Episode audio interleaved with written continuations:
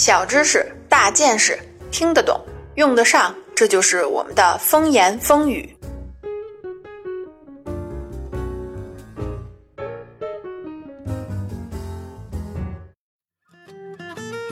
岛主的风言风语官方微博和微信公众账号已经都开通啦，想让本大王发照片的小伙伴，还不赶紧去关注？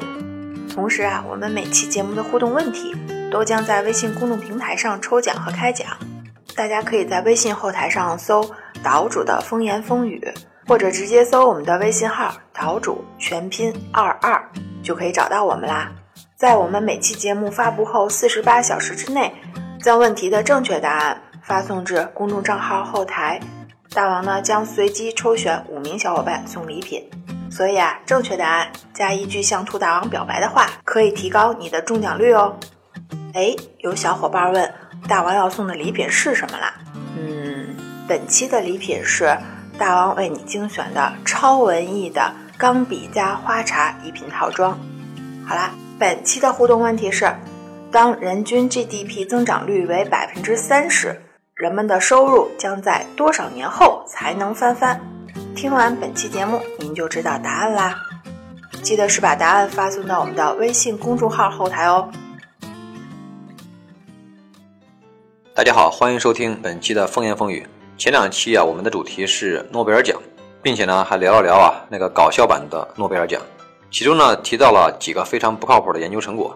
但是呢，我在节目中也说了，说不定哪一天呢，他们就能发挥巨大的作用。于是呢，就有听众问我啊。你这是在做预测呢，还是仅仅发表一种乐观的预期？我觉得这个问题啊挺有意思的，值得深入探讨一下。于是啊，我就决定啊用下面的几期节目啊来放眼人类未来，大胆假设，小心求证，用科学的思维模式啊，对于人类最关注的几个生死攸关的问题呢做出预测。本期节目啊，我们先谈两件事儿。第一个是关于人口，总有科学家说呢，未来一定会发生人口大爆炸。那这到底是怎么回事？到底是不是真的？第二件事呢，那就是未来在世界范围内，贫富差距是会变得更大还是更小？好，下面呢就让我们试着找出答案。首先啊，我们来预测一下地球人口会不会爆炸，而如果炸了，会炸成什么样？在一九六八年的时候呢，美国斯坦福大学的昆虫学家保罗·艾里希呢，就在他的一本畅销书里边预言。说快速增长的人口呢，会超过食物和其他资源所能够承受的上限，最终呢会导致啊数亿人死于饥荒。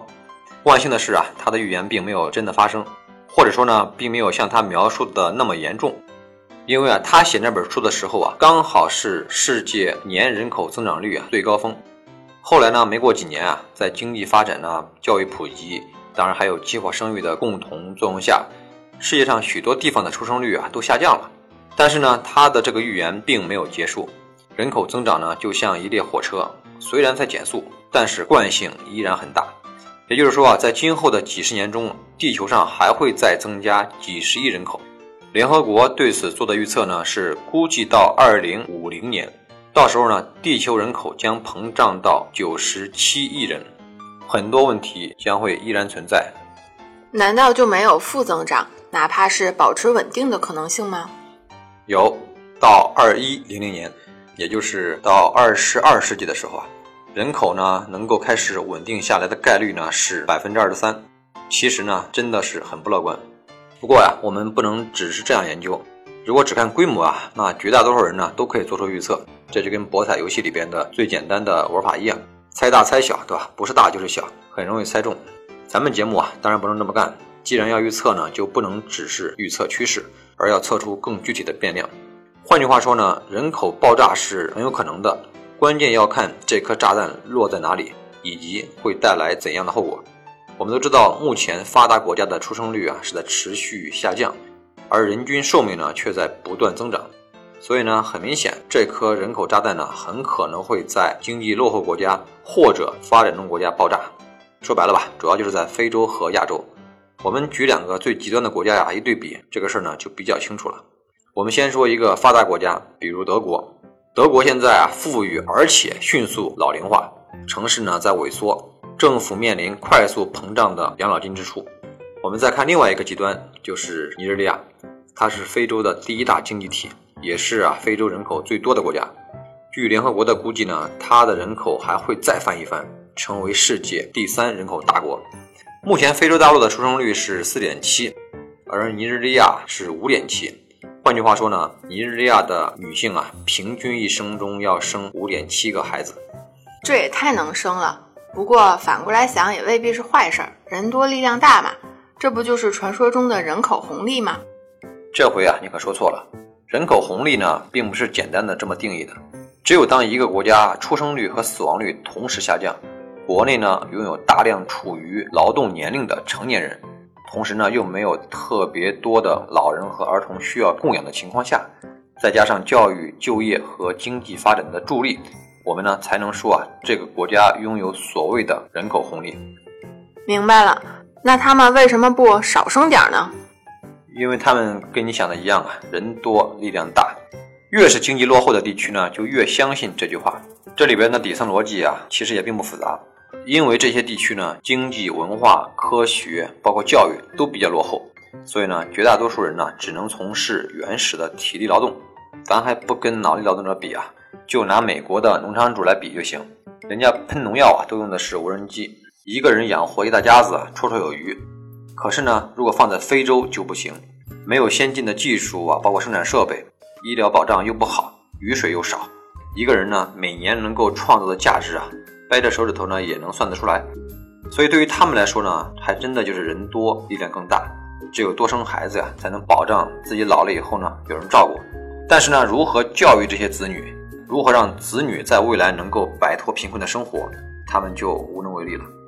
这要是我，拼了命也得往大城市跑。你倒是呢挺聪明，不过然并卵。理论上来讲啊，城市化的确是一件好事啊，能够提高人们受教育的程度啊，降低出生率，稳定经济增长。但那只限于发展比较成熟的大城市。你要是在尼日利亚当北漂啊，那可就惨了，一大堆人挤在一座小城市里边，先不说你能不能找到工作吧，传染病啊、犯罪啊发生的几率啊也更大。艾滋病当初在非洲爆发的主要原因之一呢，就是搞城镇化，把人口集中在一起搞出来的。所以呢，这个方法呢并不好使。那还有没有活路了？答案当然是有，但是呢非常遗憾，因为它真的很难。即使今天尼日利亚立马颁布一项法律啊，规定所有人都不许再生孩子了，也不可能很快解决这些问题。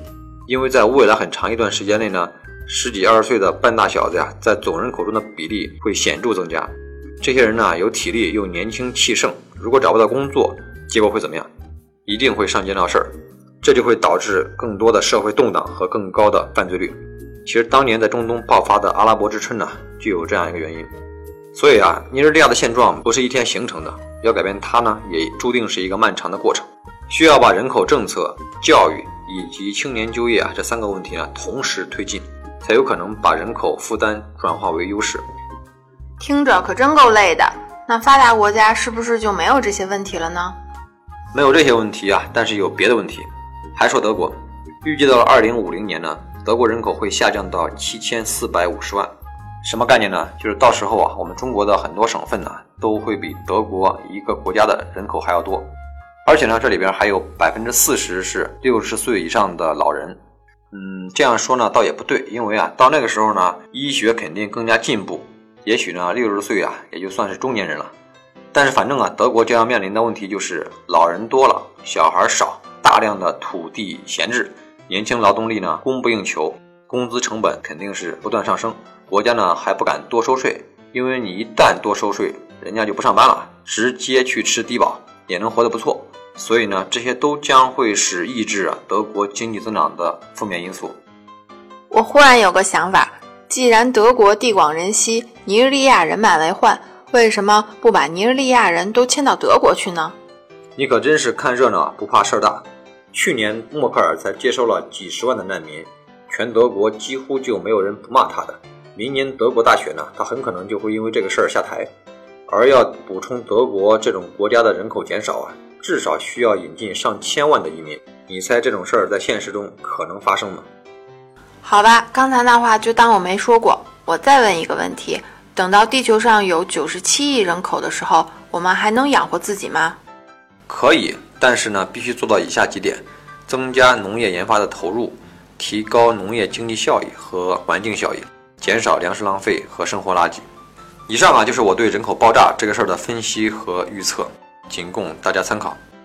下面呢，我们再说一说贫富差距这个事儿。要搞清楚这里面的来龙去脉啊，我们就要在时间的坐标轴上啊纵向对比一下。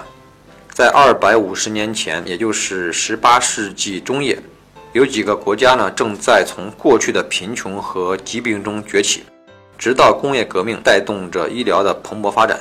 人们的生活水平啊，才得到了大幅度的改善。可以说，现在这个世界啊，无论是发达国家的人民，还是贫穷国家的人民啊，都要比人类历史上的任何时候都更加富有和健康。当然，这只是一个纵向对比，横着一比呢，差距立马就来了。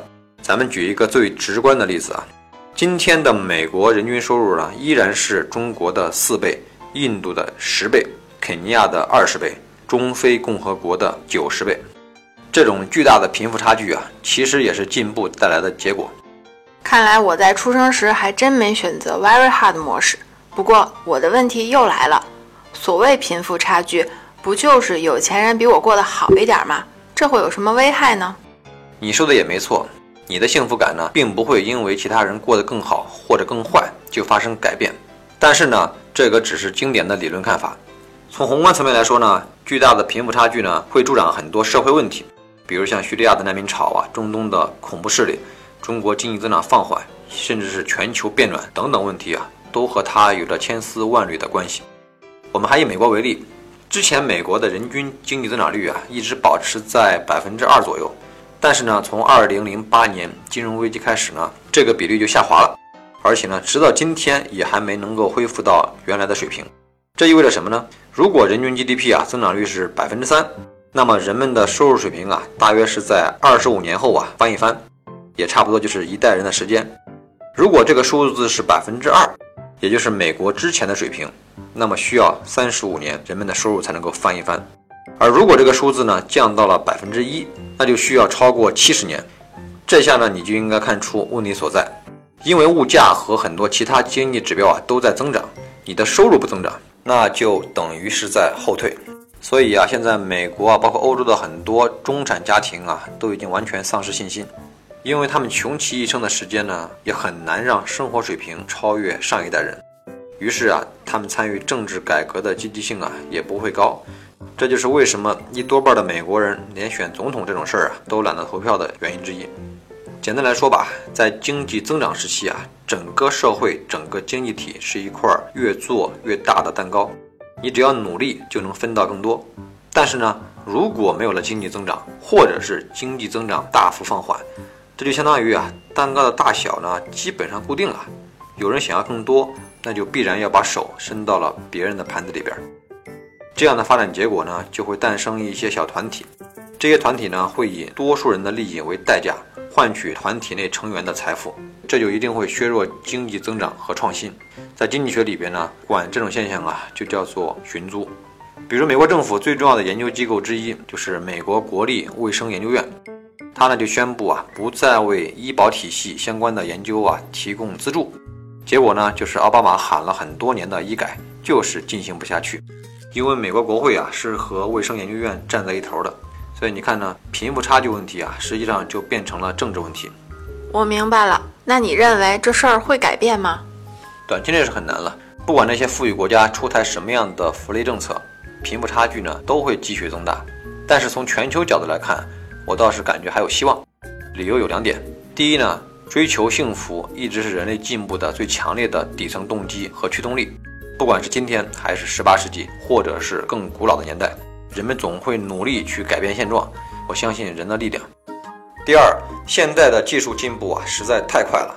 这就让自动化、全球化以及大量新的工种啊不断的涌现出来。在这种大背景下呢，只要积极的参与进去啊，通过市场的力量，就一定可以缓解全球贫富差距的增大。以上啊就是我对于人口、经济、贫富差距问题的一个分析，是否准确呢？我们过几年呢再回头来验证。下一期呢，我将和您聊一个更为有趣也更有想象力的话题。那就是基因工程呢越来越进步了，我们这一代人有可能通过它来实现长生不老吗？具体是怎么回事呢？欢迎您到时收听，这里是风言风语，我们下期再见。